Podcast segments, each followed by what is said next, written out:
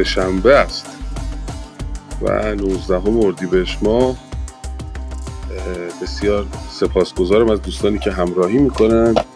در نشست پیشین به داستان نوشین روان رسید و کسری گفته می شود انوشیروان گفته می شود کسرا گفته می شود با اقتدای به استاد کرزاسی بنده کسری می‌خوانم. حالا گفتگو گفتگوها بسیار است.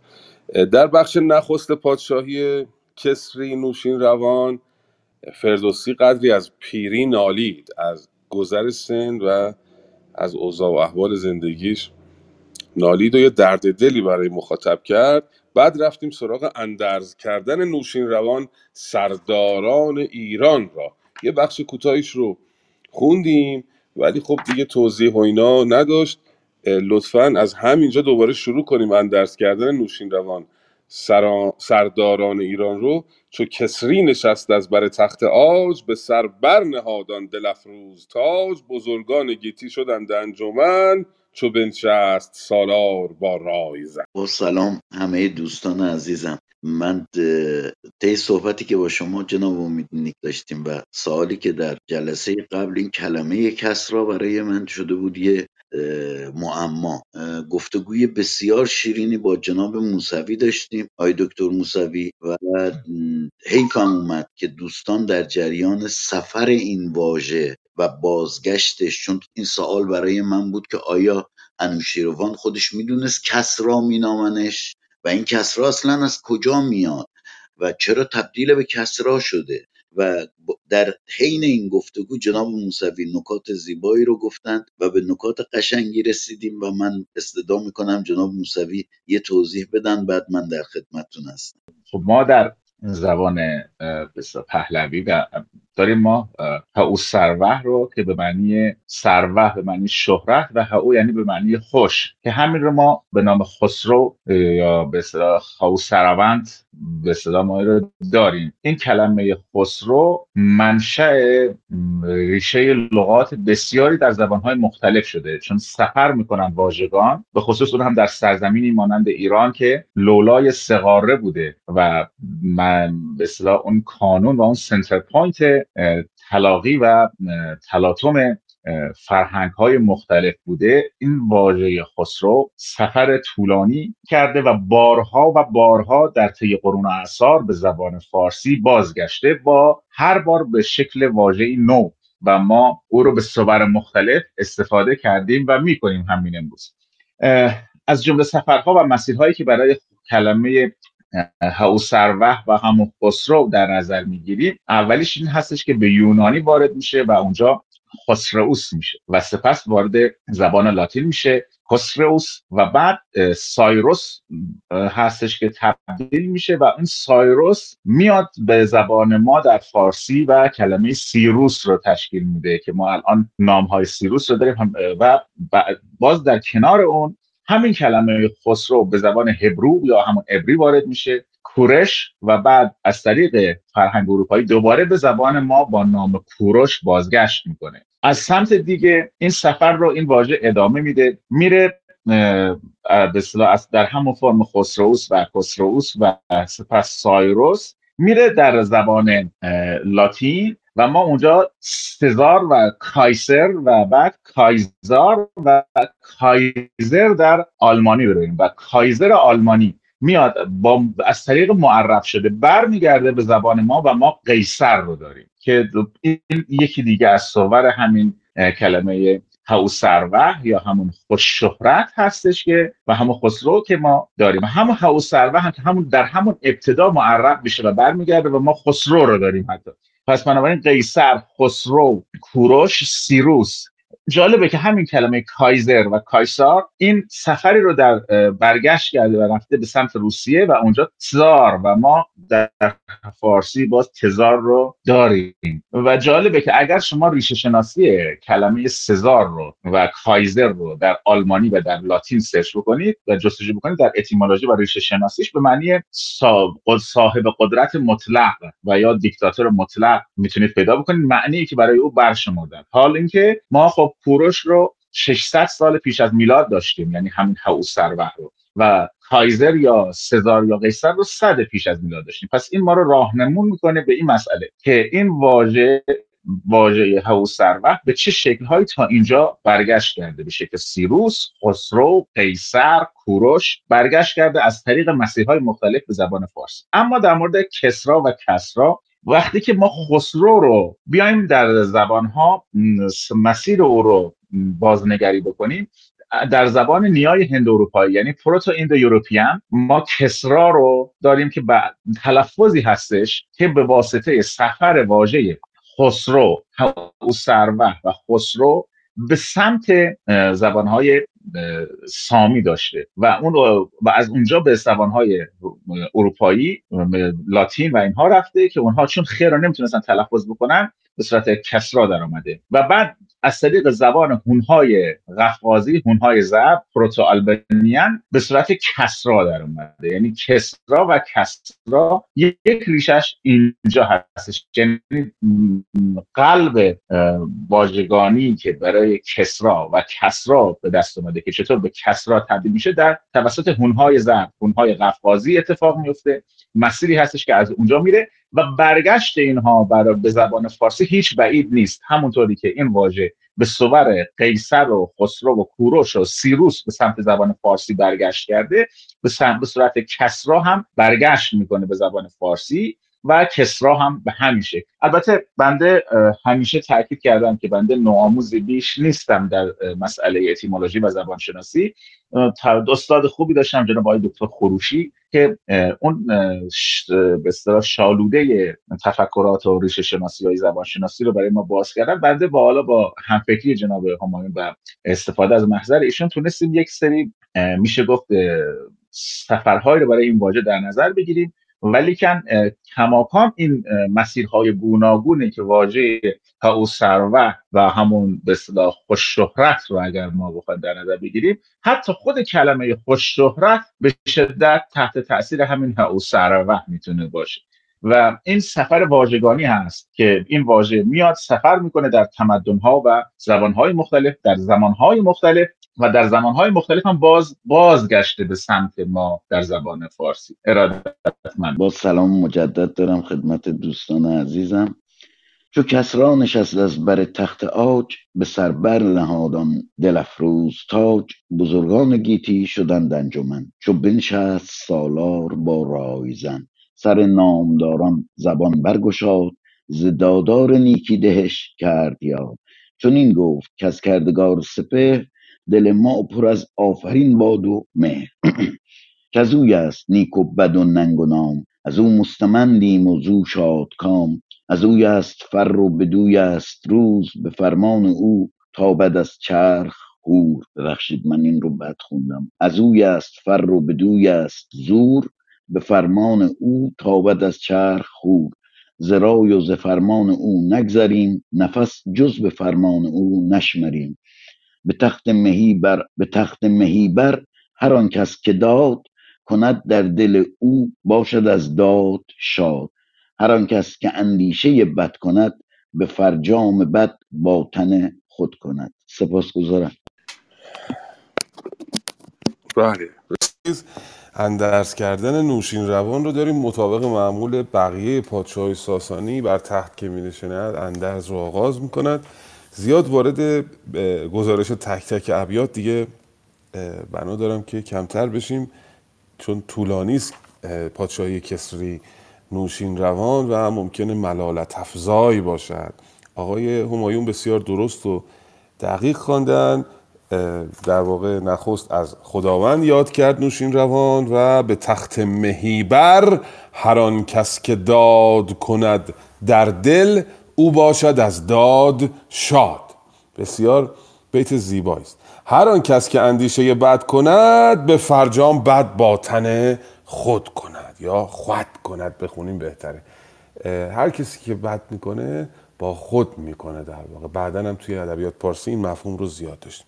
ادامه سخنرانی نوشین روان رو لطفا بخوانیم ببینیم چه پندهای زیبایی داره برای مجددا درود و عرض ارادت.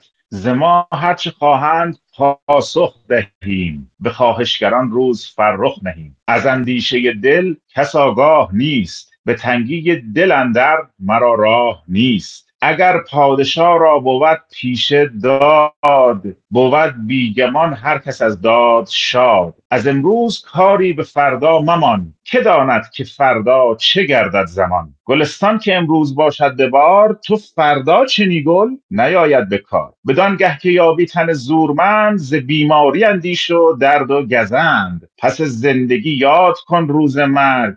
چنانیم با مرگ چون باد و برگ. هر آنگه که در کار سستی کنی همه رای ناتندرستی کنی.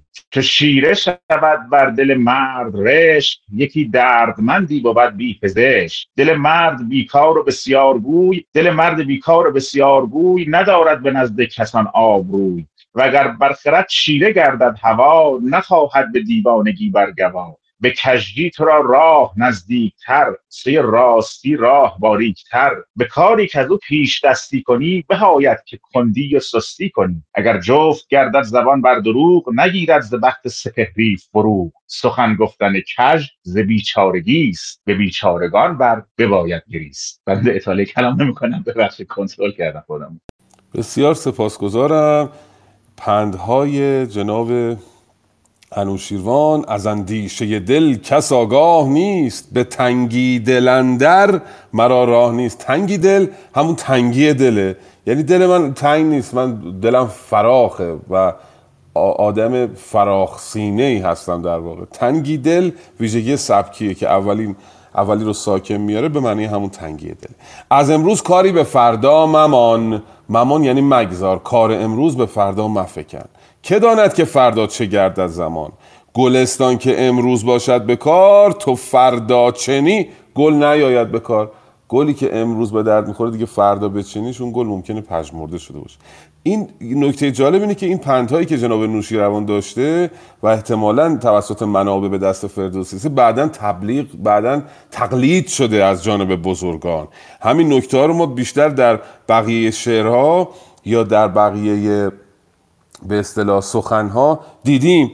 یه نکته دیگهش مثلا اینجا میگه که پس زندگی یاد کن روز مرگ. چنانیم با مرگ چون باد و برگ. یعنی وقتی زندگی می‌کنی یه جوری زندگی بکن که فردا قراره بمیری. بعدا آوردن از قول دیگران که گفتن برای دنیات چنین باش که گویی جاودان زنده خواهیم بود. ولی بسیار قبل از اون دیگران جناب نوشین روان این رو گفته بوده. هنگام تندرستی به یاد بیماریت هم باش. یه جوری هم زندگی کن که فردا آگاه باشی که خواهیم مرد. این پندایی است که ما داشته ایم. قابل توجه اونایی که میگن ما پیش از اسلام چیزی نداشتیم بگردند و ما به رو پیدا بکنن. من دیگه بیشتر از این باز نخواهم کرد. لطفا ادامه پندهای نوشین روان رو بخوانید. درود بر شما جناب استاد و درود بر انجمن بسیار گرانقدر. رخصت چو برخیزد از خواب شاه از نخست ز دشمن بود ایمن و تندرست. خردمند و از خوردنی بینیاز فزونی بر این رنج و درد است و آز. اگر شاه با داد و بخشایش است جهان پرز خوبی و آسایش است. وگر کژی آرد به رایندرون کبستش بود خوردن و آب خون. هر آن کس که هستن در این انجمن شنید این برآورده آواز من. بدانید و سر, سر تا سر آگه بوید. همه ساله با بخت همره بوید. که ما تاجداران بسی دیده ایم. به داد و خرد رای پرورده ایم. ولی کنز دستور باید شنید. بد و نیک بی او نیاید پدید. هر آن کس که آید بدین بارگاه به بایست کاری نیابند راه. نباشم ز دستور هم داستان که بر من بپوشد چون این داستان. به درگاه بر کارداران من ز لشکر نبرده سواران من. به درگاه بر کارداران من ز لشکر نبرده سواران من. چو روزی بر ایشان نداریم تنگ نگه کرد باید به نام و به ننگ. همه مردمی باید و راستی نباید بدادن در اون کاستی. هر آن کس که باشد از ایرانیان ببندد بر این بارگه برمیان به بیابد ز ما گنج و گفتار گرم. چو باشد پرستنده با رای و شرم. درود. بسیار سپاسگزارم که همراهی می‌کنید جناب آریان گرامی. ادامه گفتگوهای نوشیروان چند تا نکته فقط داره. من به اونها اشاره می‌کنم. یکی اینکه میگه من علیرغم اینکه خیلی پادشاه دانایی هستم و بزرگی هستم باز از مشورت رایزنان بی نیاز نیستم که ما تاجداران بسی دیده ایم به داد و خرد رای پرورده ایم ولی کنز دستور باید شنید بد و نیک بی او نیاید پدید. بد و نیک رو رایزن به آدم میگه. آدم گاهی وقتا متوجه رفتار خودش نیست. کسی از بیرون آدم رو نگاه می‌کنه بهتر می‌تونه به آدم کمک بکنه. یعنی با تمام دانشی که خودش می‌دونه که داره رای و خرد داره ولی باز از مشاورت از مشورت بی نیاز نیست. هر آن کس که آید بدین بارگاه به بایسته کاری نیابند راه. اون ویرگول یعنی که این موقوف المعانی دیگه منتظر بیت بعدی. هر کی بیاد یه کار واجبی داره و راش ندن نباشم ز دستور هم داستان که بر من بپوشد چون این داستان. دستور من مشاور من رایزن من باید بیاد گزارش اینو بده که کسی می‌خواسته بیاد و راهش ندادن. به درگاه بر کارداران من ز نبرد سواران من چو روزی بر ایشان نداریم تنگ نگه کرد باید به نام و به ننگ. کسانی که برای من کار می‌کنن روزیشون رو تنگ نمیداریم. به خاطر نام و ننگ خودمون. که نگن پادشاه خسیس بوده. بگن دست و دلباز بوده. وزیر دستانش از امکانات کافی برخوردارن. و میگه که همه مردمی باید راستی. نباید به دادن در اون کاستی. مشخصه دیگه اینا. هر آن کس که باشد از ایرانیان ببندد بر این بارگه بر میان. بیابد ز ما گنج و گفتار گرم چو باشد پرستنده با رای و شرم. پرستندگانی خدمتگزارانی که با رای و شرم هستند اگر اینجا بیان برای ما کار بکنن ما گنج بهشون میدیم و گفتار گرم یعنی اونا رو میپروریم. یه بیت اینجا بود یه آرایه ای توش بود خانم تحمینه گرامی. اینو بگیم با هم دیگه آرایه ها رو تمرین بکنیم. خوبه توی ما بزاش توی فردوسی پیدا بکنیم میگه که اگر شاه با چند تا بیت بالاتر بیت 794 793 رو می‌خوام خدمتون بگم. اگر شاه با داد و بخشایش است جهان پرز خوبی و آسایش است. خب و اگر کجی آرد به رایندرون کبستش بود خوردن و آب خون. یعنی کسی که رفتارش کج باشه خوردنش کبست هنزل تلخ آبش هم خونه. خب حالا تا اینجا که درست. اما این آرایه چیه؟ آرایه لف و نشر نامرتبه. لف و نشر مشوش. لف و نشر یعنی دوتا واژه مابعضاش به همون ترتیبی که هست تکرار میشه. یعنی میگن خوردنش کبسته. آبش به اصطلاح خونه. اگر اینا مرتب باشه یعنی دقیقا بگه خوردن کبست است آبش خون است. این میشه لف و نشر مرتب.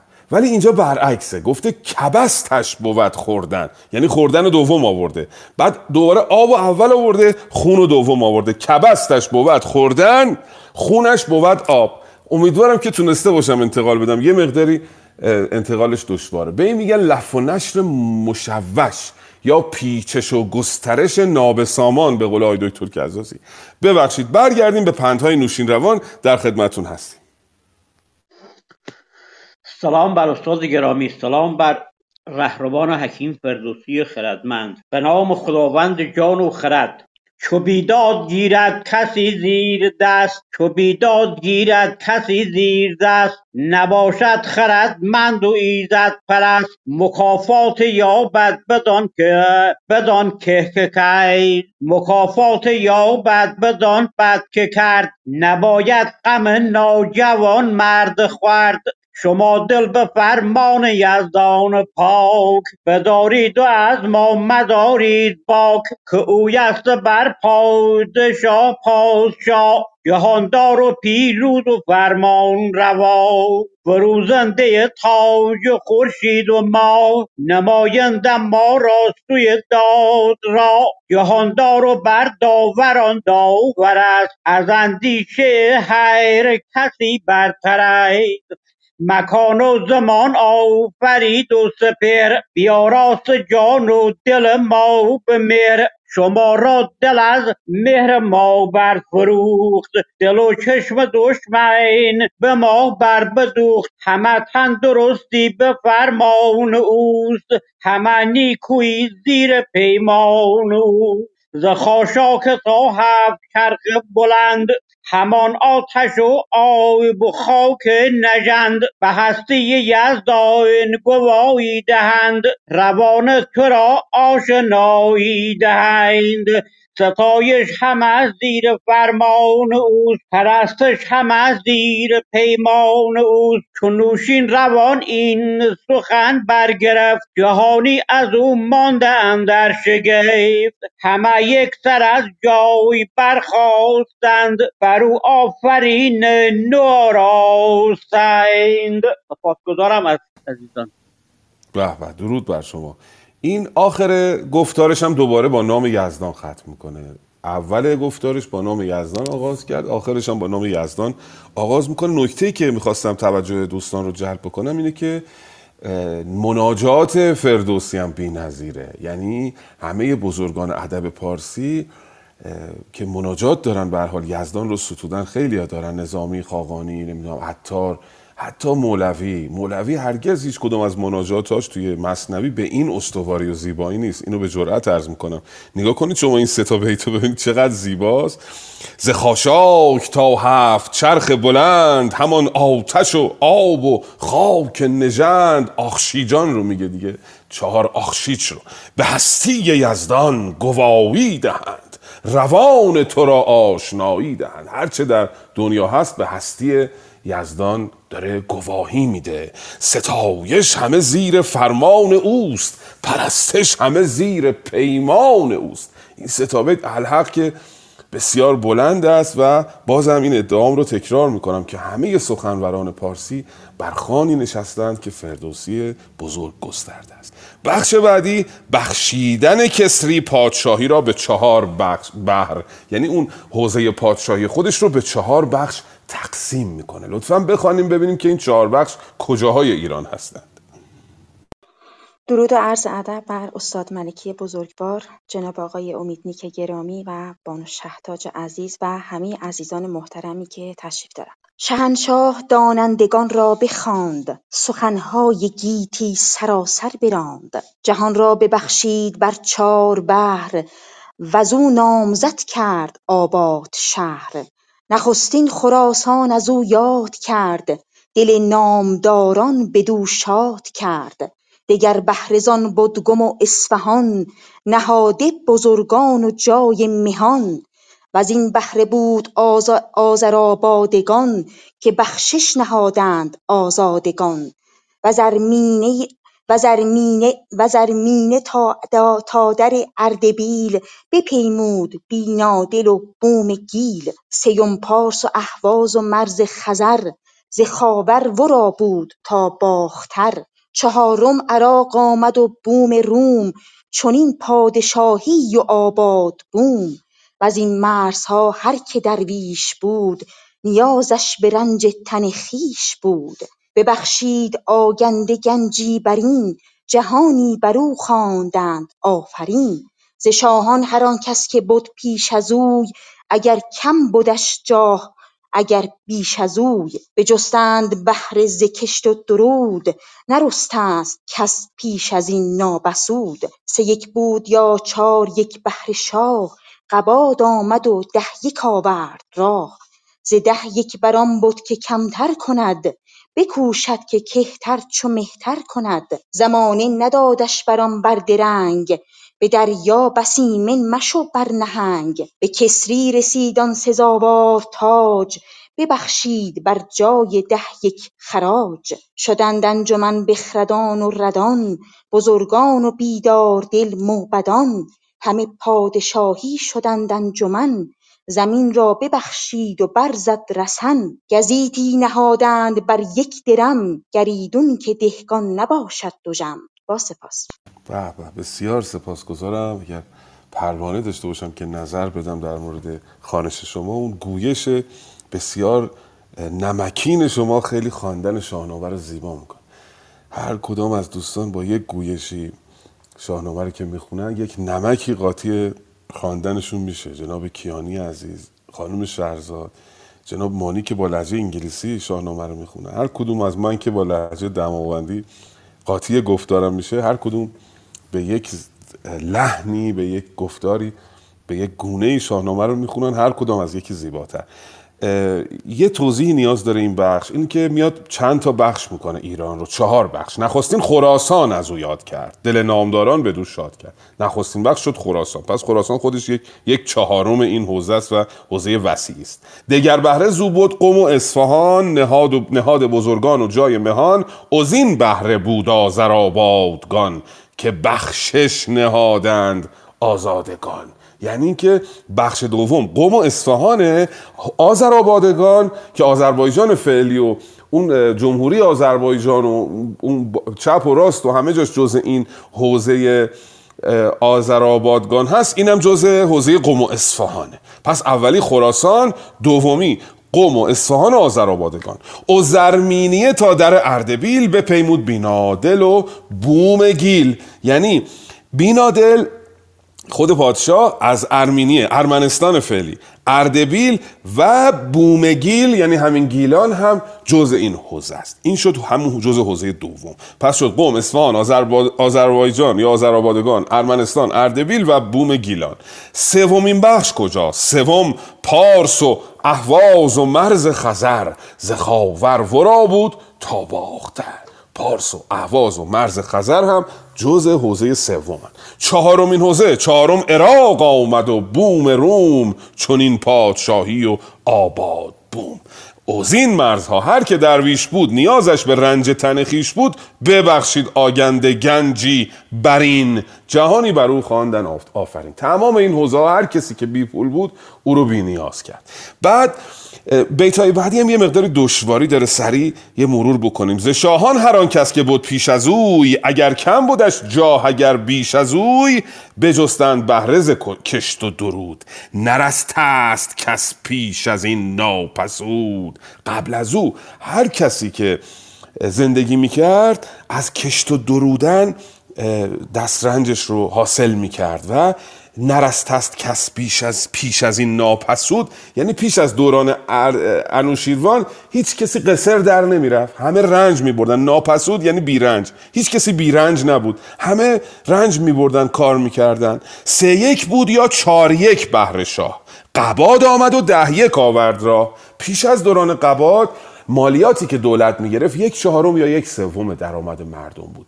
قباد پدر نوشیروان که آمد گفت یک دهمش کنید.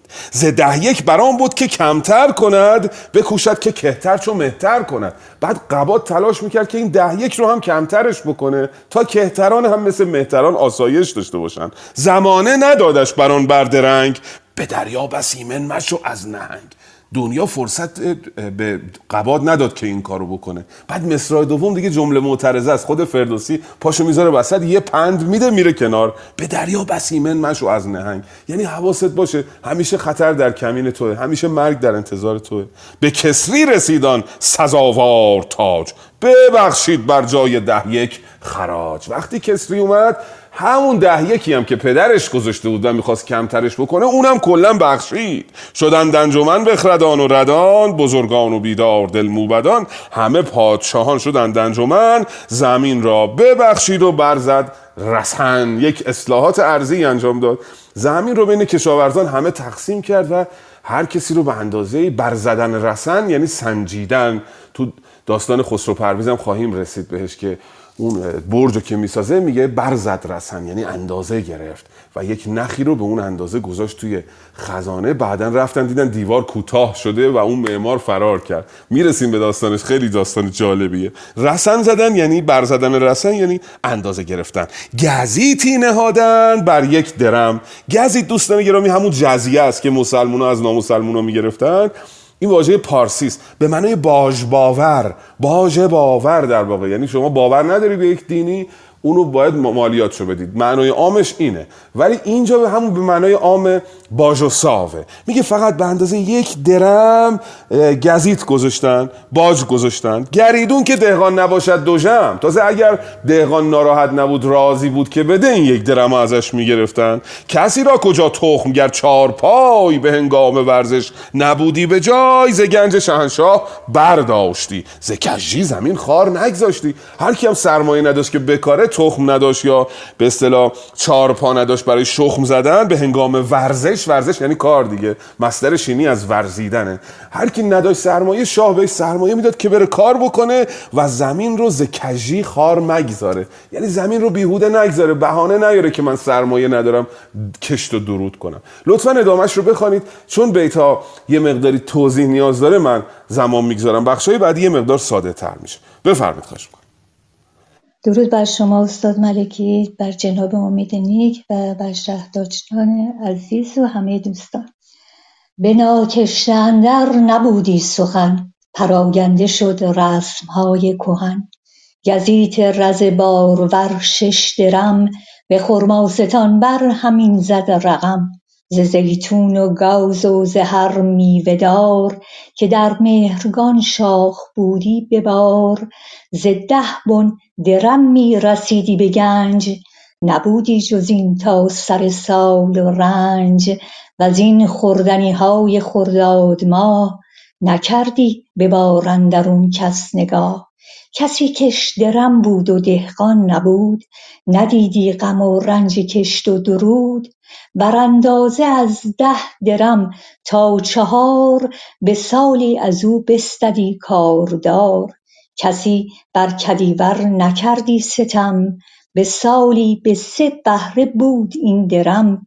گزارنده بردی به دیوان شاه از این باژ بهری به هر چار ماه. دبیر و پرستنده شهریار نبودی به دیوان کسی زین شمار. گزیت و خراج آنچه بد نام برد. به سه روزنامه به دیوان سپرد. یکی آنکه بر دست گنجور بود نگهبان آن نامه دستور بود. دگر تا فرستد به هر کشوری به هر کارداری و هر مهتری. سه دیگر که نزدیک موبد برند گزیت سر و باشها بشمرند. به فرمان او بود کاری که بود ز باژ و خراج و ز کشت و درود. پراگند کارآگهان در جهان که تا نیک و بد زو نماند نهان. همه روی گیتی پر از داد کرد. به هر جای ویرانی آباد کرد. بخفتند بر دشت خرد و بزرگ به آبشخور آمد همی میش و گرگ. با تشکر. بسیار سپاسگزارم. سازوکار پادشاهی انوشیروان رو داره میگه دیگه. کاشکی اونایی که می‌گفتن انوشیروان دادگر نبوده و پادشاهی ساسانیان اینجوری بود اونجوری بوده اینا رو خونده بودن. چون نخوندن کتاب نخونده بودن ذهنشون دوگیم بوده می‌گفتن که انوشیروان عادل نبوده. و ما آدم ها رو بر اساس چی ارزیابی می‌کنیم؟ بر اساس آنچه که تاریخ ازشون میگه دیگه. به حال فردوسی هم از خودش اینا رو ننوشته از منابع پیشین استفاده کرده. فردوسی بسیار امانتدار بوده. بنابراین تاریخ گواهی می‌دهد که انوشیروان دادگر دادگر بوده است. و این سیستم مالیاتیش رو اول توضیح میده که به هر کسی یک درم قرار بوده که باج بده اونم تازه اگه ناراحت نبوده. بعد برای هر باری هر درختی بعد بارهای هر فصلی جداگانه مالیات گذاشته بوده. مثلا میگه که گزیت رز بارور شش درم. به خرما ستان بر همین زد رقم. یعنی کسی که رزم میکاشته درخت انگور میکاشته شش درم باید مالیات می‌داده. خرما هم داشته همینقدر. ز زیتون و گوز و زهر میوهدار که در مهرگان شاخ بودی به بار ز دهبن درم می‌رسیدی به گنج. نبودی جز این تا سر سال رنج. درختایی که پاییز میوه میدن مثل زیتون و گردو و به اصطلاح چیزهایی که میوه دیگه دارن در مهرگان در پاییز از هر ده تا درخت یه درم باید بالیات بدن باج بدن. از این خوردنی های خورداد ماه نکردی به بارن در اون کس نگاه. میوهایی که در خورداد بار میده اصلا مالیات برش نمی‌گرفتن. چون بارش کمه میوای تابستان. کسی کش درم بود و دهقان نبود ندیدی غم و رنج کشت و درود. بر اندازه از ده درم تا چهار. به سالی از او بستدی کار دار. کسی که پول داشت و کشاورزی نمی‌کرد. پولدار بوده به هر حال فئودال بوده یا کاسب بوده خورده بورژوا بوده به اصطلاح سوسیالیستیش. میگه که سالی ده درم تا چهار درم در واقع باید مالیات می‌داده و کسی هم به کدیوران به دهقانان ستم نمی کرده گزی تو خراج آنچه بود نام برد به سه روزنامه به دیوان سپرد. روزنامه مثل روزنامه امروز نیست. روزنامه منظورش همون صورت این قانون این قانون تا نسخه ازش تهیه کرد. یکیشو دست گنجور داد یکیشو فرستاد به کشورها برای کارداران یکیش هم داد دست موبدان و کاراگهان رو در جهان پراگنده کرد تا اشراف اطلاعاتی داشته باشه نسبت به نیک و بد در حوزه پادشاهی خودش. بخش بعدی که می‌خونیم نامه نوشتن نوشین روان به کارداران خیشه یعنی این سیستم مالیاتی رو تعیین کرده برای همه نسخه هاشو فرستاده الان می‌خواد یک نامه ای بنویسه به کاردارانش. بخوانید لطفا دستور انوشیروان رو به کارداران خیش به نام خداوند جان و خرد که از این برتر اندیشه بر نگذرد. با درود و مهر خدمت استاد عزیزمون جناب ملکی همچنین جناب امید نیک و یاران همیشگی فردوسی و آرزوی روزی روز روزگاری خوش. یکی نامه فرمود بر پهلوی پسند آیدد چون ز من بشنوی. نخستین سر نامه بود از هست شهنشاه کسرای یزدان پرست که بر روز بهرام خرداد ما که یزدانش داد از جهان تاج و گاه. برومند شاخ از درخت قباد که تاج بزرگی به سر برنهاد. سوی کارداران باج و خراج پرستنده سایه فر و تاج. بی اندازه از ما شما را درود. هنر با نژاد ار بود برفزود. نخستین سخن چون گشایش کنی جهان آفرین را ستایش کنی. خردمند و بینادل آن را شناس که دارد ز دادار گیهان سپاس. بداند که هست او ز ما بی نیاز به نزدیک او آشکار است راز. کسی را کجا سرفرازی دهد؟ نخستین ورا بی نیازی دهد. مرا داد فرمود و خود داور است. ز برتری جاودان برتر است. به یزدان رسد شاه و کهتر یکیست. کسی را جز از بندگی کار نیست. ز مغز زمین تا به چرخ بلند ز خاشاک تا تیر خاک نژند. پی مور بر خویشتن بر گواست که ما بندگانیم و او پادشاست. بفرمود ما را نفرمود ما را جز از راستی که دیو آورد کژی و کاستی. اگر بهر من زین سرای سپنج نبودی جز از باغ و ایوان و گنج نجستی دل من جز از داد و مهر. گشادن به هر کار بیدار چهر کنون روی بوم زمین سر به سر به خاور بر او تا در باختر. به شاهی مرا داد یزدان پاک ز خورشید رخشنده تا تیره خاک. با سپاس. به به بسیار سپاسگزارم. سخن دان دانشی انوشیروان به همراه دادگری او رو می‌بینیم. نسبت به کاردارانش به حال اول فرستنده و گیرنده داره نامه ها دیگه. اول خودش رو معرفی می‌کنه. نخستین سر نام بود از مهست شهنشاه کسری.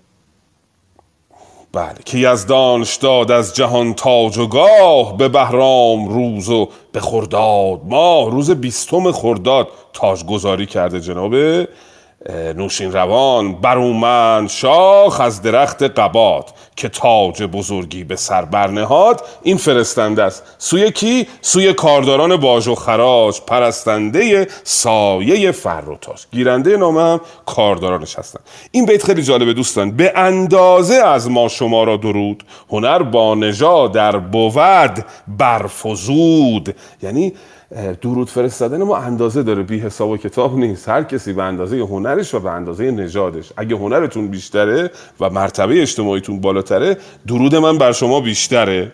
نخستین سخن چون گشایش کنیم جهان آفرین را ستایش کنیم. و با ستایش پروردگار شروع می‌کنه. و این چند تا بیت دیگه ستایش پروردگاره.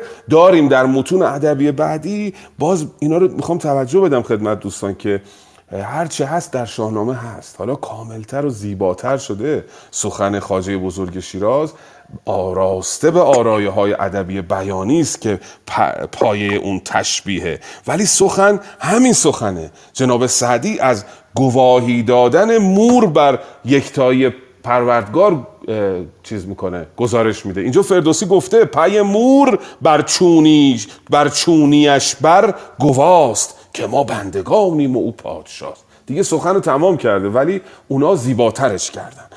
لطفا ادامه داستان رو بخونیم ببینیم دیگه چی میگه جناب انوشیروان. بله درود بر شما. خب نوبت مهربانو آرام هست اگه دارن ابیات رو. درود بر شما.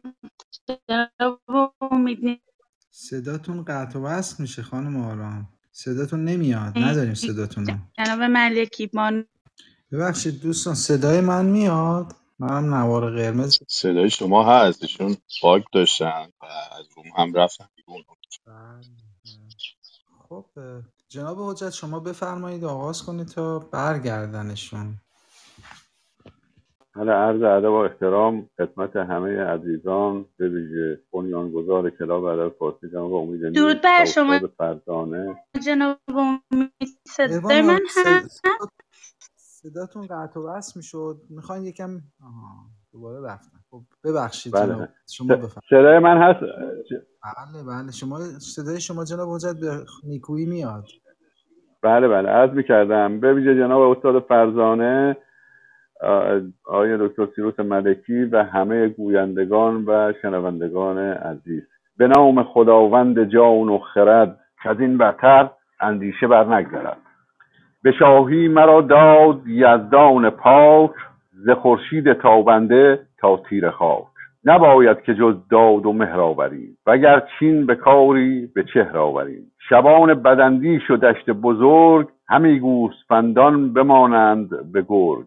نباید که بر زیر دستان ما ز دهقان و دین پرستان ما به خشکی به خاک و به کشتی بر آب به رخشنده روز و به هنگام خواب ز بازارگانان تر و وز خشک درم دارد و در خوشاب و مشک. که تابنده خو تابنده خور جز به داد و به مهر نتابد بر ایشان ز خم سپهر. بر این گونه رفت از نژاد و گهر. پسر تاج یابد همی از پدر. به جز داد و خوبی نبود در جهان. یکی بود بود با آشکارا نهان. نهادیم بر روی گیتی خراج. درخت گزیت از تخت آج چو این نامه آرند نزد شما که فرخنده با دور مزد شما کسی کو بر این یک درم بگذرد به بیداد بر یک نفس بشمرد. به یزدان که او داد دیهیم و فر که من خود میانش ببرم به ار. بر این نیز با دفره کردگار نباید که چشم بد آید به کار. همین نامه و رسم بنهید پیش مگردید از این فرخ آیین به هر جا چهار ماهی یکی بهر از این بخواهید با داد و با آفرین سپاس. بسیار سپاسگزارم جناب حجت گرامی. امروز سپاسگزارم که همه این ده تا 15 تا بیت رو رعایت می‌کنن که بتونیم تا ساعت ده امیدوارم نشست رو به پایان برسانیم. ادامه سخنان انوشیروان رو داریم. چند تا نکته توشه. میگه که اگه من یه مزرعه کوچیک داشتم یا یک فقط همین کاخ رو داشتم باز من عدالت رو رعایت می‌کردم. الان که دیگه همه زمین زیر دست من است کنون روی بوم زمین سر به سر ز خاور برو تا در باختر به شاهی. مرا داد یزدان پاک ز خورشید رخشنده تا تیر خاک. نباید که جز داد و مهر آوریم اوگر چین به کاری به چهر آوریم. یعنی چی؟ یعنی منت سر مردم نگذار. شما که پادشاهی وظایف پادشاهی شد باید به بهترین شکل ممکن انجام بدی و منت هم بر سر مردم نگذاری. شبان کمندیش و دشت بزرگ. همی گوسپندان بماند به گرگ. اگر تو این حوزه وسیع پادشاهی من رو به یک دشت وسیع تشبیه کرده مردم رو به گوسپندان که اینا گستردن در سطح زمین. اگر پادشاه کم خرد باشه این مردم رو گرگ می‌خوره. البته در مثل مناقشه نیست نه اینکه انسانها رو گوسپند ببینه. داره قیاس می‌کنه که اگر مردم اینقدر این سرزمین پراگنده است اگه مردم درست ازشون پشتیبانی نشه ظلم بهشون میشه و اذیت میشن. و میگه بر زیر دستان ما هم در هیچ جایی نه در خشکی نه در خاک نباید جز داد و مهر برود.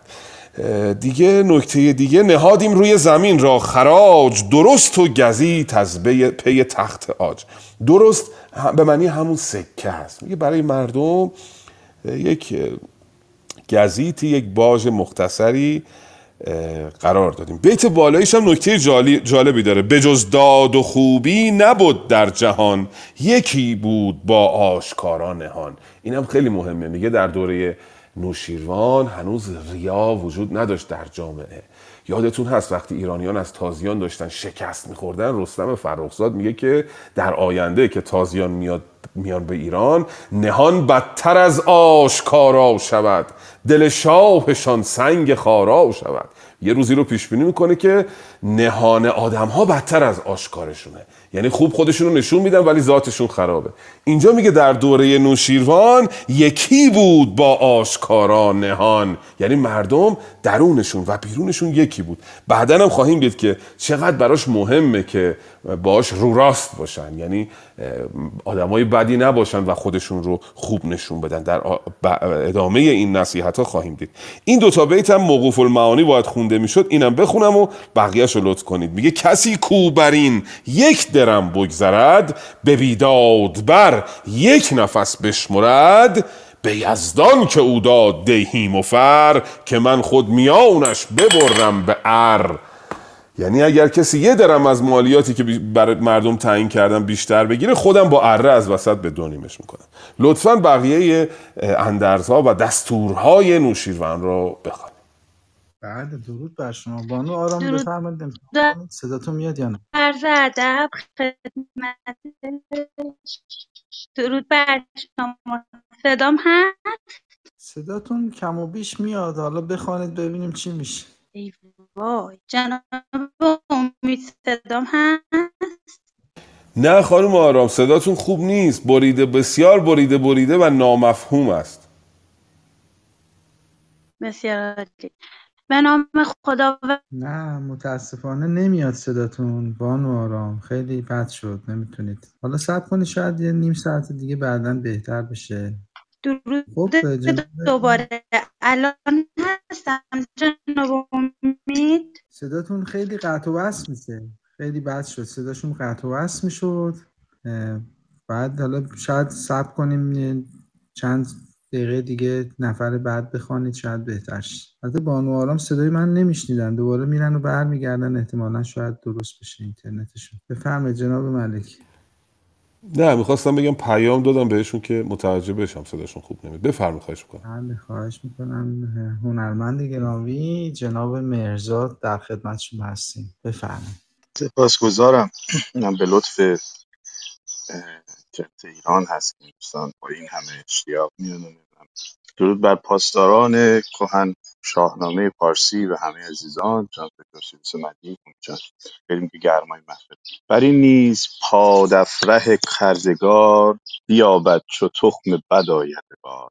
همین رسم و این نامه بنهید پیش مگردید از این فرخ آیین و کیش. به هر چهار ماهی یکی بهر بهره زین بخواهید با داد و با آفرین. به جایی که باشد زیان ملخ وگر تف خورشید تابد به شخ وگر برف و باد سپهر بلند بدان کشتمندان رساند گزند. همان گر نبارد به نوروز نم ز خشکی شود دشت خرم دژم مخواهید باژ اندر آن بوم و رست که ابر بهارش به باران نشست. ز تخم پراگنده و مزد رنج ببخشید کارندگان را ز گنج.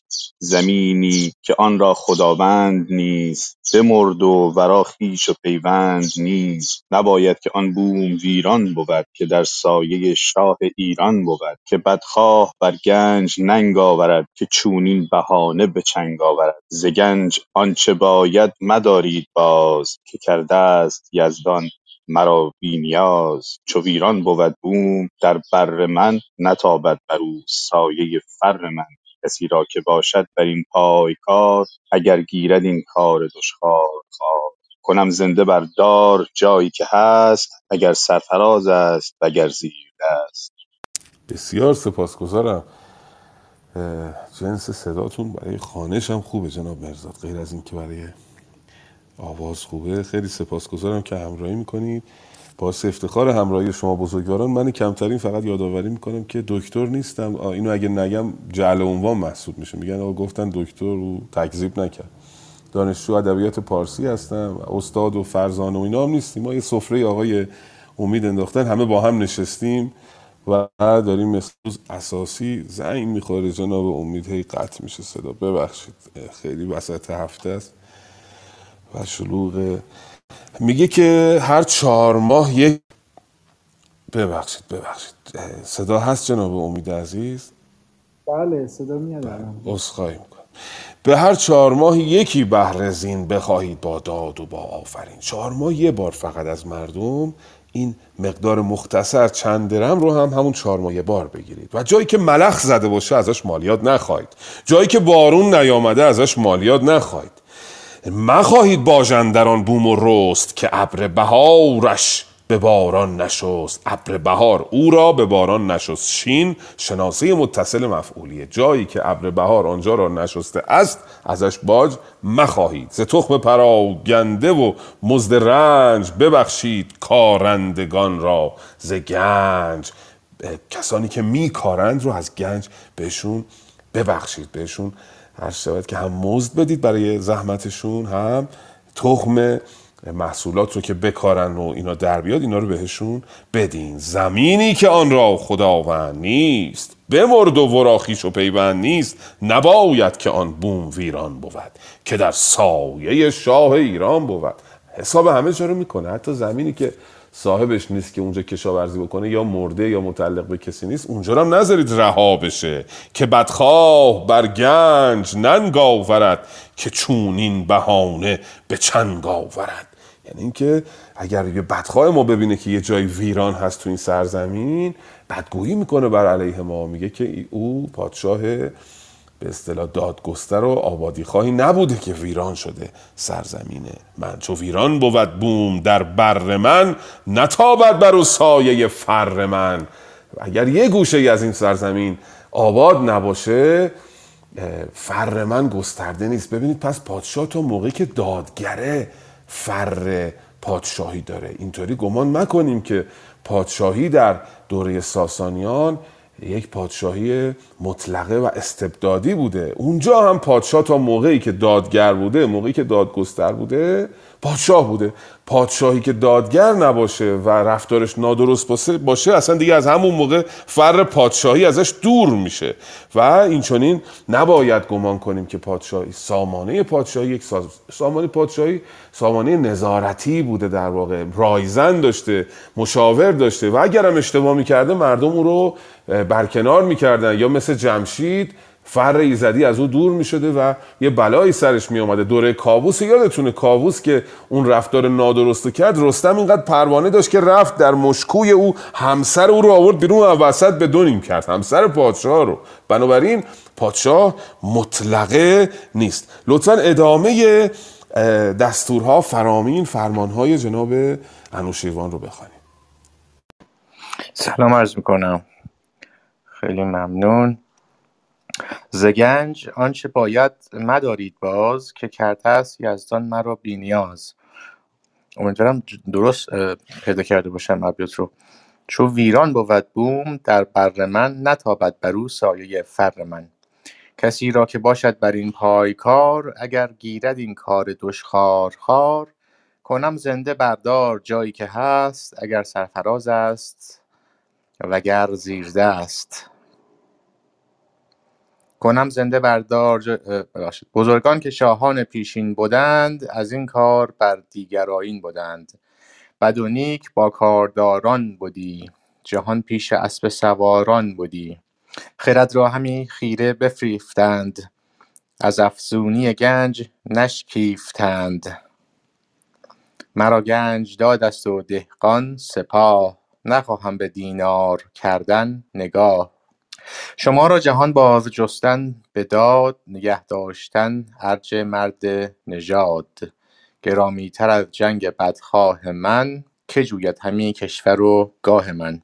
سپهبد که مردم فروشد به زر نیابد بدین بارگه بر گذر. کسی را بود ارج از این بارگاه که با داد و مهر است و با رسم و راه.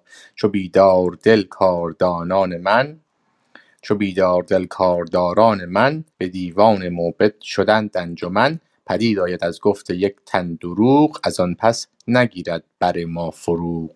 به دیداد به بیدادگر بر مرا مهر نیست. پلنگ و جفا پیش مردم یکیست. تشکر می‌کنم. خیلی از ابیات رو معنیشو حالا آقای ملکی توضیح بدن متوجه میشم. خیلی ممنون.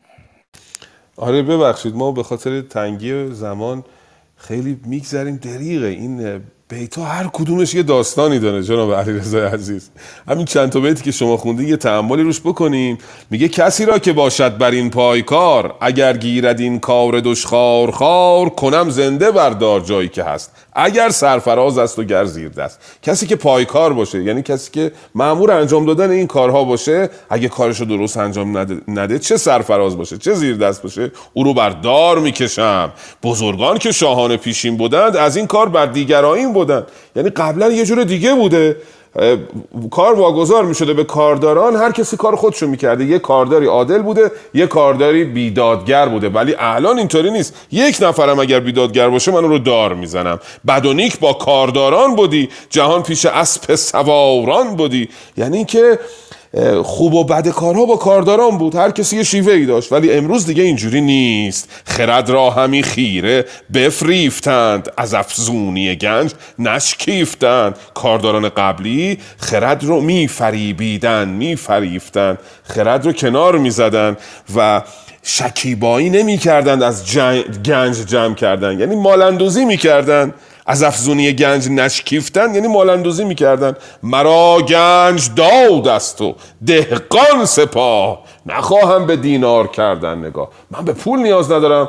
وقتی که سپاه من دهقانان من سرزمین من هستن سرزمینی که درش داد باشه آبادی باشه رفاه و آسایش باشه کمتر به سپاه نیاز داره کمتر به ارتش نیاز داره. چون جنگی با کسی نداره. مردم در صلح و صفا دارن زندگی می‌کنن و آرامش دارن.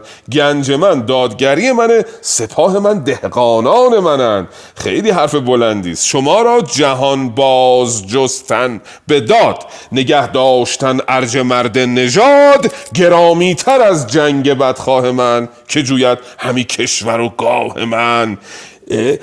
دادگری گستردن داد و احترام گذاشتن به کسانی که بزرگ هستند مرد نجات هستند برای شما باید مهمتر از جنگیدن با دشمنان من باشه.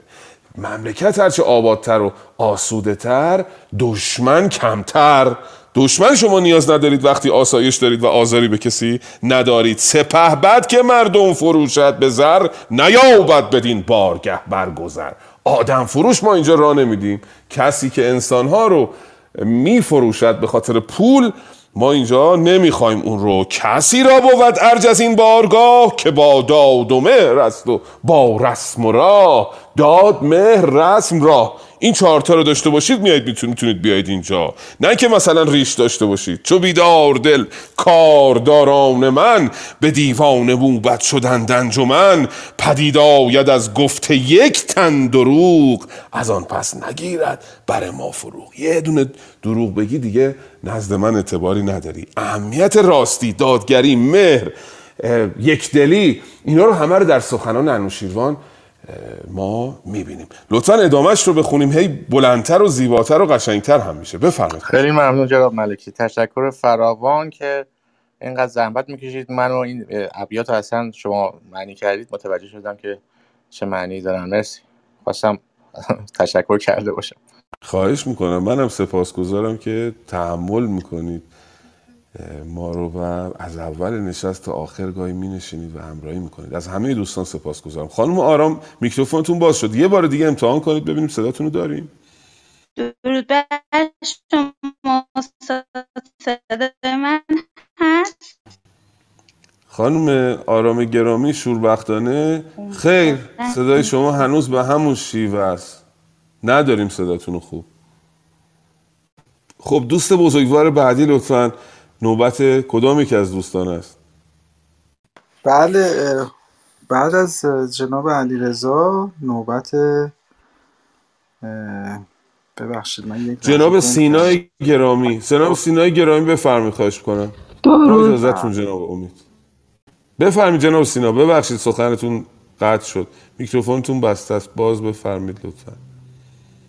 بله امروز اینترنت های ایران یکم مشکل داره فکر می‌کنم. خیلی درود امید جان. الان درست فرما درود بیکران بر استاد سیروس ملکی کدبان امید نیک و مهربانو شاهتاج و همه باشندگان. تندرست باشید.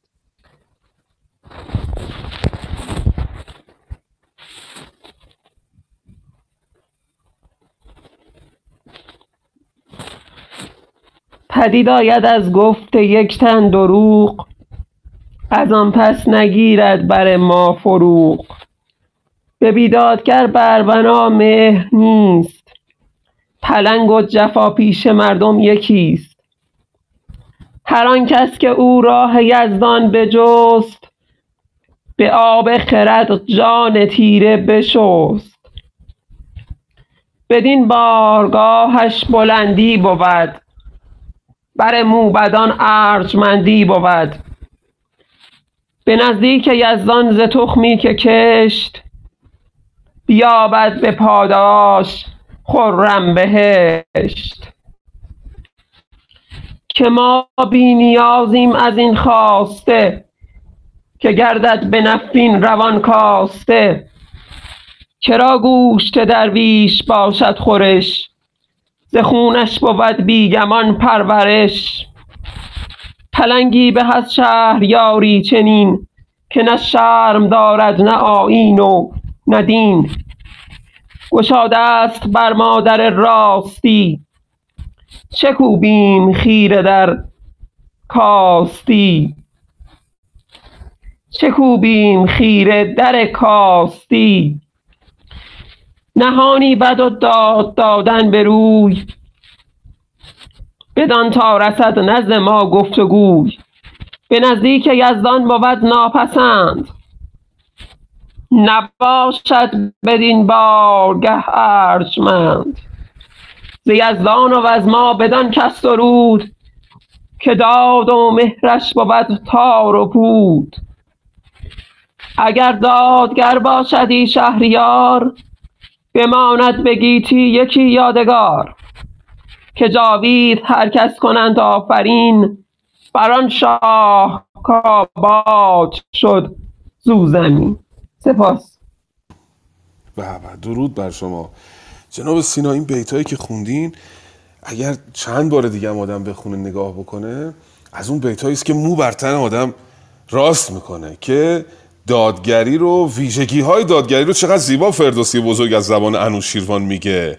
میگه که کسی که راه یزدان رو میجوید و با آب خرد جان تیره رو می‌شوید هم در درگاه ما بلند است پر ارج است هم نزد یزدان. به نزدیک یزدان ز تخمی که کشت بیابد به پاداش خورم بهشت. که ما بینیازیم از این خواسته که گردد به نفرین روان کاسته خواسته و مالی که از راه نفرین مردم آه مردم اشک مردم به دست بیاد درگاه پادشاه از اون بینیازه و به اون دست نمیازد هرگز پادشاه دادگر کرا گوشت درویش باشد خورش. کرا به معنای کسی کس اینجا. پرسشی بخوانیم معنا دست میره. کسی که گوشت درویش رو می‌خوره از خون درویش هم پرورش میابه یعنی مثل همون مفهومیه که از تخم و مرغدوز شطور دزد میشه.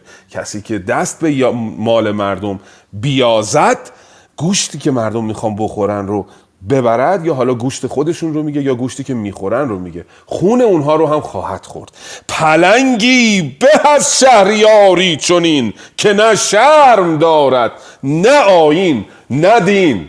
این شهریاران بیدادگر تاریخ رو با صدای بلند باید این بیت رو خطاب به اونا بخونیم که بدنشون بلرزه.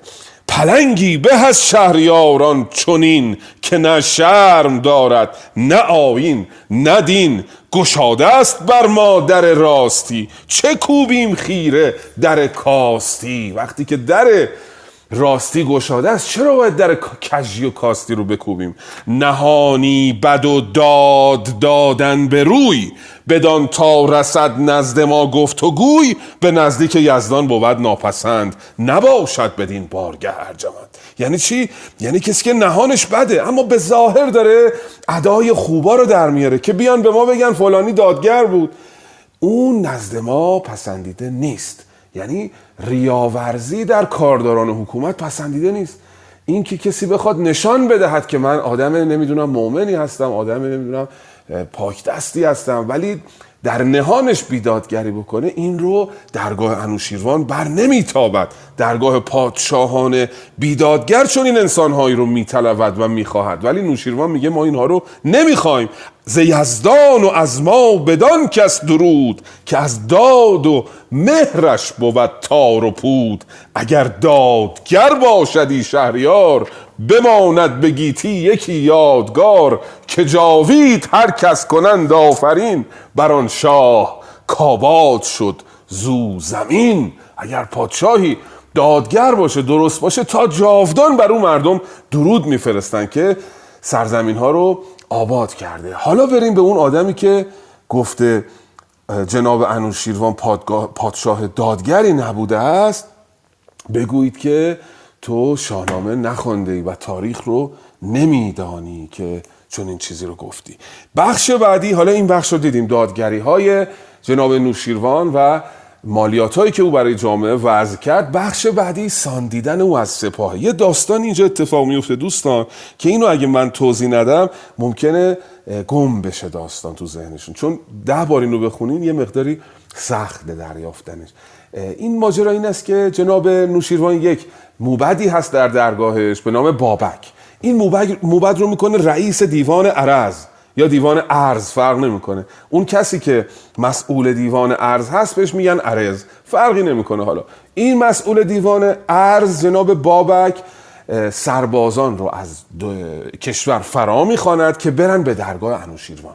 سربازان روز اول میان به درگاه انوشیروان اون نگاه می‌کنه انوشیروان رو نمی‌بینه یا نمی‌خواد ببینه. چرا؟ چون انوشیروان لباس سپاهی تنش نکرده بوده. لباس رزم تنش نکرده بوده. و بابک میگه سربازا برید. سربازا میرن. روز دوم میاد. باز روز دوم می‌بینه انوشیروان لباس جنگ به تنش نداره. باز سربازا رو مرخص می‌کنه. روز سوم میاد. این چونین که می‌بینه با صدای بلند میگه که نباید از جنگی بودن خجالت بکشید. دیوان ارز آزرم بر نمیداره. اینجا همه سربازن. خود پادشاه هم باید با لباس ارتش با لباس ژنرالی بیاد به جمع به اصطلاح سربازان نه اینکه با لباس عادی. و پادشاه نه که بهش تازه بر نمی‌خوره خیلی هم خوشش میاد که دی رئیس دیوانش و اون سپه سالارش چنین رفتاری کرده. یعنی او رو هم مانند دیگر سربازان دیده. و خیلی جالب اینه که وقتی بابک میاد مزد این سربازان رو بده میگه تو دو درم می‌گیری تو سه درم می‌گیری به پادشاه هم مزد میده بابت خدمتش. دوستان گرامی میگه پادشاه هم چون از همتون به اصطلاح تواناتره مزدش فقط یک کمی از شما بیشتره وگرنه او هم یک سرباز است. و انوشیروان این رفتار رو از بابک می‌بینه نه تنها بهش بر نمی‌خوره بلکه او رو میستاید. میگه من چنین ارتشی می‌خوام که همه توش سربازن. ما پادشاهانی داشتیم در طول تاریخ که همیشه لباس سربازی به تنشون بوده و خودشون رو جزی از سپاه می‌دیدن و کمر بسته بودن برای آبادی ایران زمین. پادشاهانی هم داشتیم که نشسته بودن توی خانه. هیچ کسی اینا رو در جمع مردم هرگز ندیده مگر در جاهای خاصی و در شرایط خاصی. همه این پیام ها رو جناب فردوسی از عمق تاریخ برای من ایرانی فرستاد ولی ما هیچ کدوم از اینها رو ندیدیم و هنوز هم نمی‌خوایم ببینیم. ببخشید من زیاده گویی کردم. داستان بابک موبد کسرا و عرض سپاه دادنش را بخوانیم. سلام وقت بخیر. فکر کنم نوبت من باشه. اگر صدام مشکل نداشته باشه هستم در خدمتتون جناب مالکی عزیز و دوستان. عالی علی آقا بفرمایید. ارادت دارم ممنون. مشتاق دیدار. خب.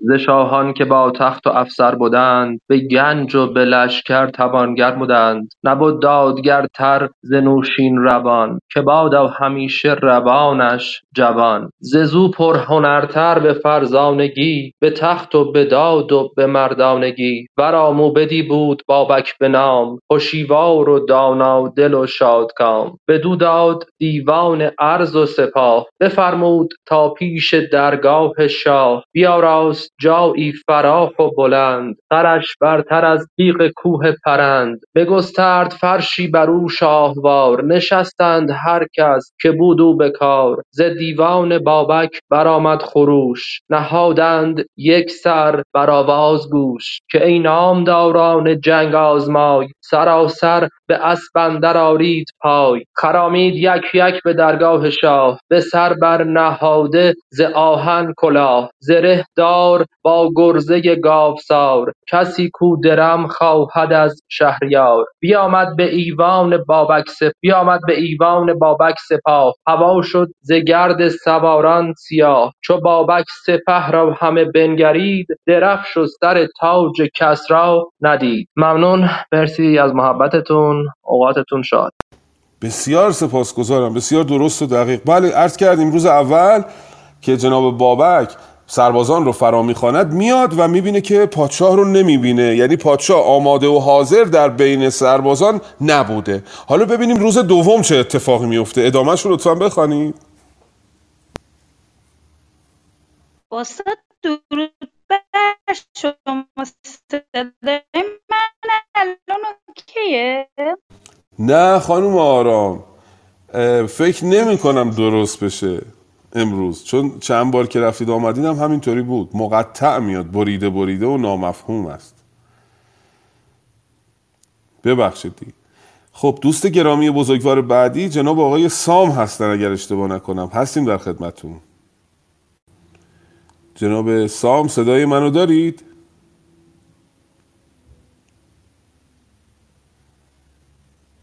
جناب احمد تشریف دارید؟ درود. در خدمتم. صدامو دارید بله به خوبی. درود بر شما. سپاسگزارم. هستیم در خدمتتون. خواهش می‌کنم. دیوان به اسب اندر آورد پای بفرمودشان باد گشتن ز جای. بر این نیز بگذشت گردان سپهر چو خورشید تابنده بنمود چهر. خروشی برآمد ز درگاه شاه که ای که ای گرزده گرزداران ایران سپاه. همه با سلیح و کمان و کمند به دیوان بابک شبی ارجمند. برفتند و با نیزه و خود و کبر همی گرد لشکر برآمد. گبر همی گرد لشکر برآمد به ابر. برفتند با نیزه و خود و کبر کبر همی گرد لشکر برآمد به ابر. همون گبر درسته احمد آقا؟ به معنای همون خفتان و زره پوستی. خود و گبر. آه که نگه کرد بابک به گرد سپاه چو پیدا نبد فر و اروند شاه. چنین گفت کامروز با مهر و داد همه باز گردید پیروز و شاد. به روز سه دیگر برآمد خروش که ای نامداران با فر و مبادا که از لشکر یک سوار نبا ترگ و با جوشن و کارزار بیاید برین بارگه بگذرد ارزگاه و ایوان او بنگرد. هر آن کس که باشد به تاج ارجمند به فر و بزرگی و تخت بلند بداند که بر عرض آزرم که بر عرض آزرم نیست. سخن با محابا و با شرم نیست. شهنشاه و کسری چو بگشاد گوش ز دیوان بابک برآمد خروش. بخندید کسری و مغفور بخواست. درفش بزرگی برافراشت راست. همینجا یا. بس یا بخونم. خوبه خوبه احمد آقا. ما بنا گذاشتیم ده 15 تا بیت بخوانیم که در موعد مقرر تمام کنیم. بسیار سپاسگزارم که همراهی کردید. ممنونم. دوست دانشی و بزرگوارمون جناب آقای خاکپور. بله دیدیم روز نخست پادشاه خودش آشکار نمی‌کنه یا حالا لباس مبدل تنشه و جناب بابک نمیپسنده این تیپ رو. بر هر حال او فرمانده کل قواست باید با لباس ارتش با لباس نظامی مثل بقیه سربازا بیاد. حالا جایگاهش از دیگران بلندتر ولی قرار نیستش که مثلا با لباس عادی بلند شه بیاد در جمع نظامی فرمانده کل قوا هم باشه. و شب شد. برای نیز بگذشت گردان سپر. چو خورشید تابنده به موچر یعنی صبح شد خروشی برا اومد ز درگاه شاه. که ای گرزداران ایران سپاه همه باسلی و کمان و کمند به دیوان بابک شوید ارجمند. صبح شد فریاد برآوردن که سربازان دوباره بیان به دیوان عرز دیوان جناب بابک. همه اومدن باز دوباره بابک نگاه کرد. دید پادشاه نیست یا اگرم هست با لباس نظامی نیست. چون این گفت که امروز با مهر و داد همه باز گردید پیروز و شاد. دستور داد برین خونه هاتون دوباره. روز دومم پادشاه نیومده. به روز سه دیگر برآمد خروش که این نامداران با فر و هوش. جناب بابک روز سوم ببینید با کنایه دیگه سخن میگه. چون انوشیروان در جمع هستش توی اون سربازا ولی آماده نیست داره به او کنایه می‌زنه. میگه مبادا که از لشکری یک سوار نبا ترک و با جوشن کارزار بیاید بر این بارگه بگذرد. ارزگاه و دیوان او بنگرد. هر آن کس که هست او به تاج ارجمند کنایه می‌زنه به پادشاه. به فر بزرگی و تخت بلند بداند که بر عرض آزرم نیست. سخن بر محابا و با شرم نیست. ما اینجا با کسی تعارف نداریم. هر پادشاه هم می‌خوای باشی سرباز صفر هم می‌خوای باشی با لباس نظامی باید بیای و اینجا در رژه ارتش شرکت بکنی. شهنشاه کسری چو بگشاد گوش ز دیوان بابک برآمد خروش بخندید و خفتان و مقفر بخواست. درفش بزرگی برافراشت. راست. روز سوم دیگه انوشیروان پیام بابک رو گرفت مخفر گذاشت روی سرش خفتانش رو پوشید درفش بزرگیش رو هم بلند کرد. درفش بزرگی بهش میگن خانم تحمینه اضافه اقترانی. یعنی درفشی که نشانه بزرگی است. به دیوان بابک خرامید شاه نهاده ز آهن. به سربر کلاه فرو هشته از ترک رومی. زره زره به زره بر زره بر فراوان گره. یکی گرزه گاو پیکر به چنگ. زده بر کمر چار تیر خدنگ. این شد حالا سرباز. با لباس نظامی زره و مقفر و چهار تا تیرم پر شالشه آمده به میدان ساندیدن. لطفا ادامهش رو بخوانید. یک یک هنرنمایی هم وسط میدان می‌کنه که در خور پادشاه با این اسبش انان پیچی می‌کنه. لطفا بخوانید انان پیچی انوشیروان رو در حضور سربازانش. خب همه دوستان فکر کنم خواندن. جناب سام جواب ندادن. خانم محبوب. اه، شاهنامه خان گرامی. من چندین بار تلاش کردم که تشریف بیارم. بالا نشد. شوربختانه صدای خیلی خوبی دارن. کاش محروم نمی شدیم از اینکه صداشون رو نشنویم. امیدوار بودم که بتونن بیان بالا. هر چقدر تلاش کردم نشد. مهربان شهرزاد شما هم باید بخوانید. بفرمایید شما هم بخوانید. چشم مرسی. سلام میفرستم به همه دوستان و عزیزان استاد ملکی گرامی همه همراهان آقای امید نیک چشم. به نام خداوند بخشنده مهربان. به نام خداوند جان و خرد کزان برتر اندیشه بر نگذرد به بازو کمان و به زین بر کمند میان را به زرین کمر کرده بند برانگیخت اسب و بیافراشت ران به گردن برآورد گرز گران. عنان را چپ و راست لختی پسود سلیح و سواری به بابک نمود. نگه کرد بابک پسند آمدش. شهنشاه را فرمند آمدش. بدو گفت شاها انوشه بدی روان را به فرهنگ توشه. بدی. بیاراستی روی کشور به داد بدین گونه داد از تو داریم یاد. دلیری بد از بند این گفت و گوی. سزد گر نپیچی تو از داد روی. عنان را یکی باز پیچی به راست. چنان کز خردمندی چنان کز خردمندی تو سزاست.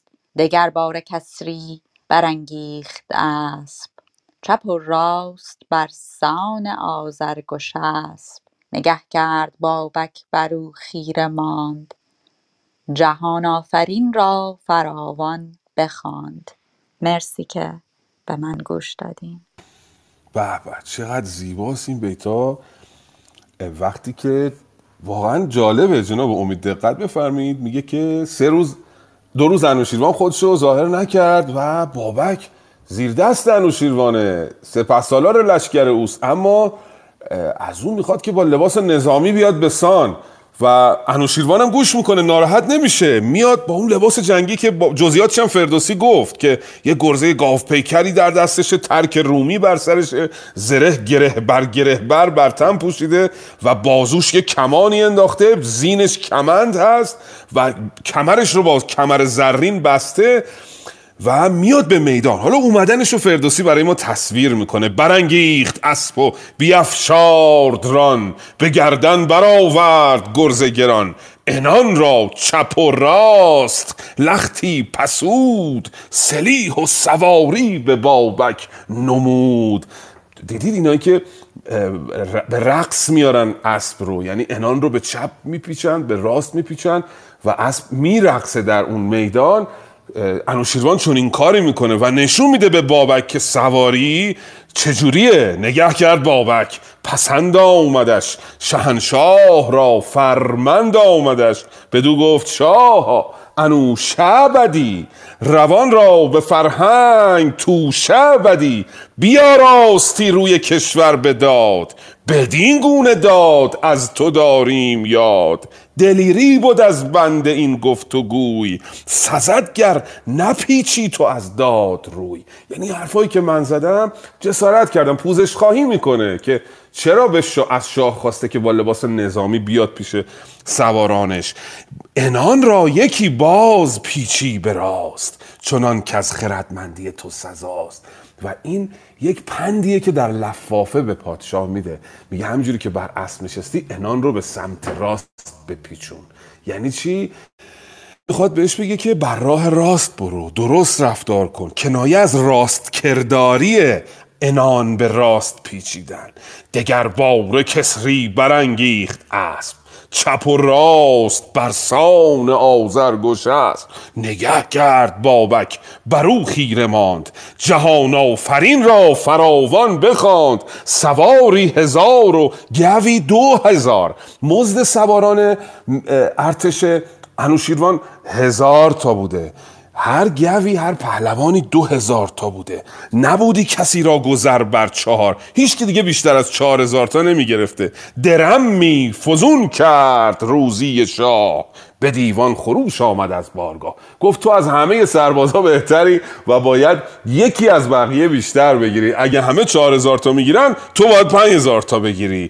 که اسب سر جنگ جویان بیار سوار جهان نامور شهریار. این بیت خانم تامین یک آرایی داره به نام آرایه ایقال بهش می‌گفتن قدما. دکتر کزازی میگه دورجویی.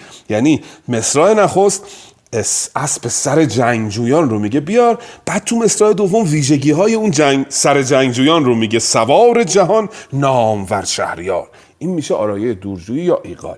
این بود هنرنمایی جناب انوشیروان و نکته جالبی که او هم مثل بقیه سرداران مزد می‌گیره. پرنسیب ارتش پرستیژ ارتش اینجوریه. داشتیم در تاریخ جنرال هایی که اندام موزون قد و قواره درست راه می‌رفتن مشخصه که او ژنرال و آموزش دیده و مرد جنگه. حتی پادشاه هم حق نداره با لباس زیر شلواری بلندشه بیاد توی ارتش. او هم باید لباس جنگ بپوشه. الان ژنرال داریم 200 کیلو وزنشه نمی‌تونه راه بره. کمر وسط خودش رو هنوز پیدا نکرده. کمربندش رو سمت راست میبنده. چهل سال پیش ازش عکس منتشر شده. کمربندش سمت راست بسته شده سگکش.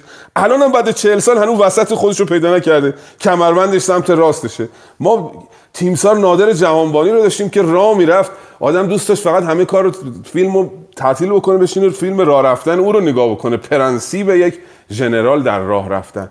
اینا رو هم فردوسی بزرگ مو به مو برای ما بازگو کرد. جناب دکتر پارسی نازنین اگر آمادگی دارین خوش آمد میگم بهتون و یه چند تا بیت هم شما بخونید اگر در دسترس دارید این بخش رو.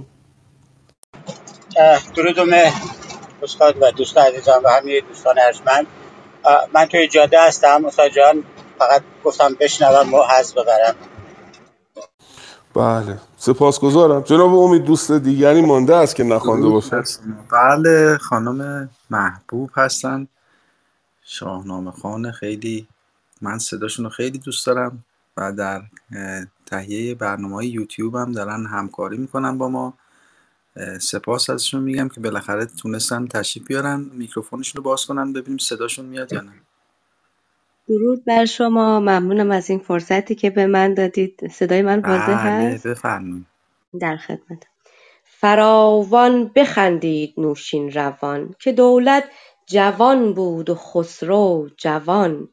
چو برخاست بابک ز دیوان شاه بیامد بر نامور پیشگاه. بدو گفت که ای شهریار بزرگ گر امروز من بنده گشتم سترگ همه در دلم راستی بود و داد درشتی نگیرد ز من شاه یاد. درشتی نباشد چو باشد درست انوشه کسی کو درشتی نجست. بدو گفت شاه ای هشیوار مرد تو هرگز ز راه درستی مگرد. تن خویش را گر محابا کنی دل راستی را همی بشکنی. بدین عرض تو نزد من بیش گشت. دلم سوی اندیشه خویش گشت که ما در صف کارگاه نبرد چگونه برآریم از آوردگرد؟ چنین داد پاسخ به پرمایه شاه که چون تو نبیند نگین و کلاه. چو دست و عنان تو ای چو دست و عنان تو ای شهریار در ایوان ندیده است پیکر نگار. به کام تو بادا سپهر بلند دلت شاد باد و تنت بی گزند به موبد چنین گفت نوشین روان که با داد ما پیر گردد جوان. به گیتی نباید که از شهریار بماند جز از راستی یادگار. سپاس. درود بر شما. به موبد چنین گفت نوشین روان که با داد ما پیر گردد جوان. پیر جوان می شود در درگاه. بسیار سپاسگزارم خانم خوشنود گرامی. سپاسگزارم درست و دقیق. بله شا... اون جناب بابک میاد پوزش خواهی می‌کنه به خاطر کاری که کرده. میگه اگه من بزرگی کردم سر بزرگی کردم همه در دلم راستی بود و داد. درشتی نگیرد ز من. شاه یاد میگه که ببخشید من می‌خواستم که راستی ببرزم قصد بدی نداشتم و شاه هم خیلی خوب برخورد می‌کنه. بدو گفت شاه ای هوشیوار مرد تو هرگز راه درستی مگر تن خویش را گر محابا کنی دل راستی را همی بشکنی. اگر ملاحظه محافظت از خودش آدم بکنه و راست نگه به خاطر حفاظت از خودش دل راستی را میشکنه. راستی که آدم نیست دل داشته باشه دوستان. چرا گفته دل راستی؟ چون راستی رو با یک استعاره کنایی یه آدمی انگاشته که دلی داره. ببین بازی های زبانی جناب فردوسی رو دل راستی یعنی یه personification اول توشه چون راستی رو انگار آدم انگاشته که یه دلی داره. یکی هم خود راستی یک استعاره است از انسانی که دلی داره. یعنی توی یک واژه شما دو تا آرایه ادبی رو می‌بینید. بدین ارز تو نزد من بیش گشت. ارزش تو با این کاری که کردی پیش من بیشتر شد. دلم سوی اندیشه خیش گشت. حتی به فکر فرو رفتم که ما در صف کار گاه نبرد چگونه براریم زاورد گرد. و یه درسی گرفتم که ما من باید مثل بقیه راست درست یک جنرال باشم در عرصه جنگ که بتونم دشمن رو شکست بدم.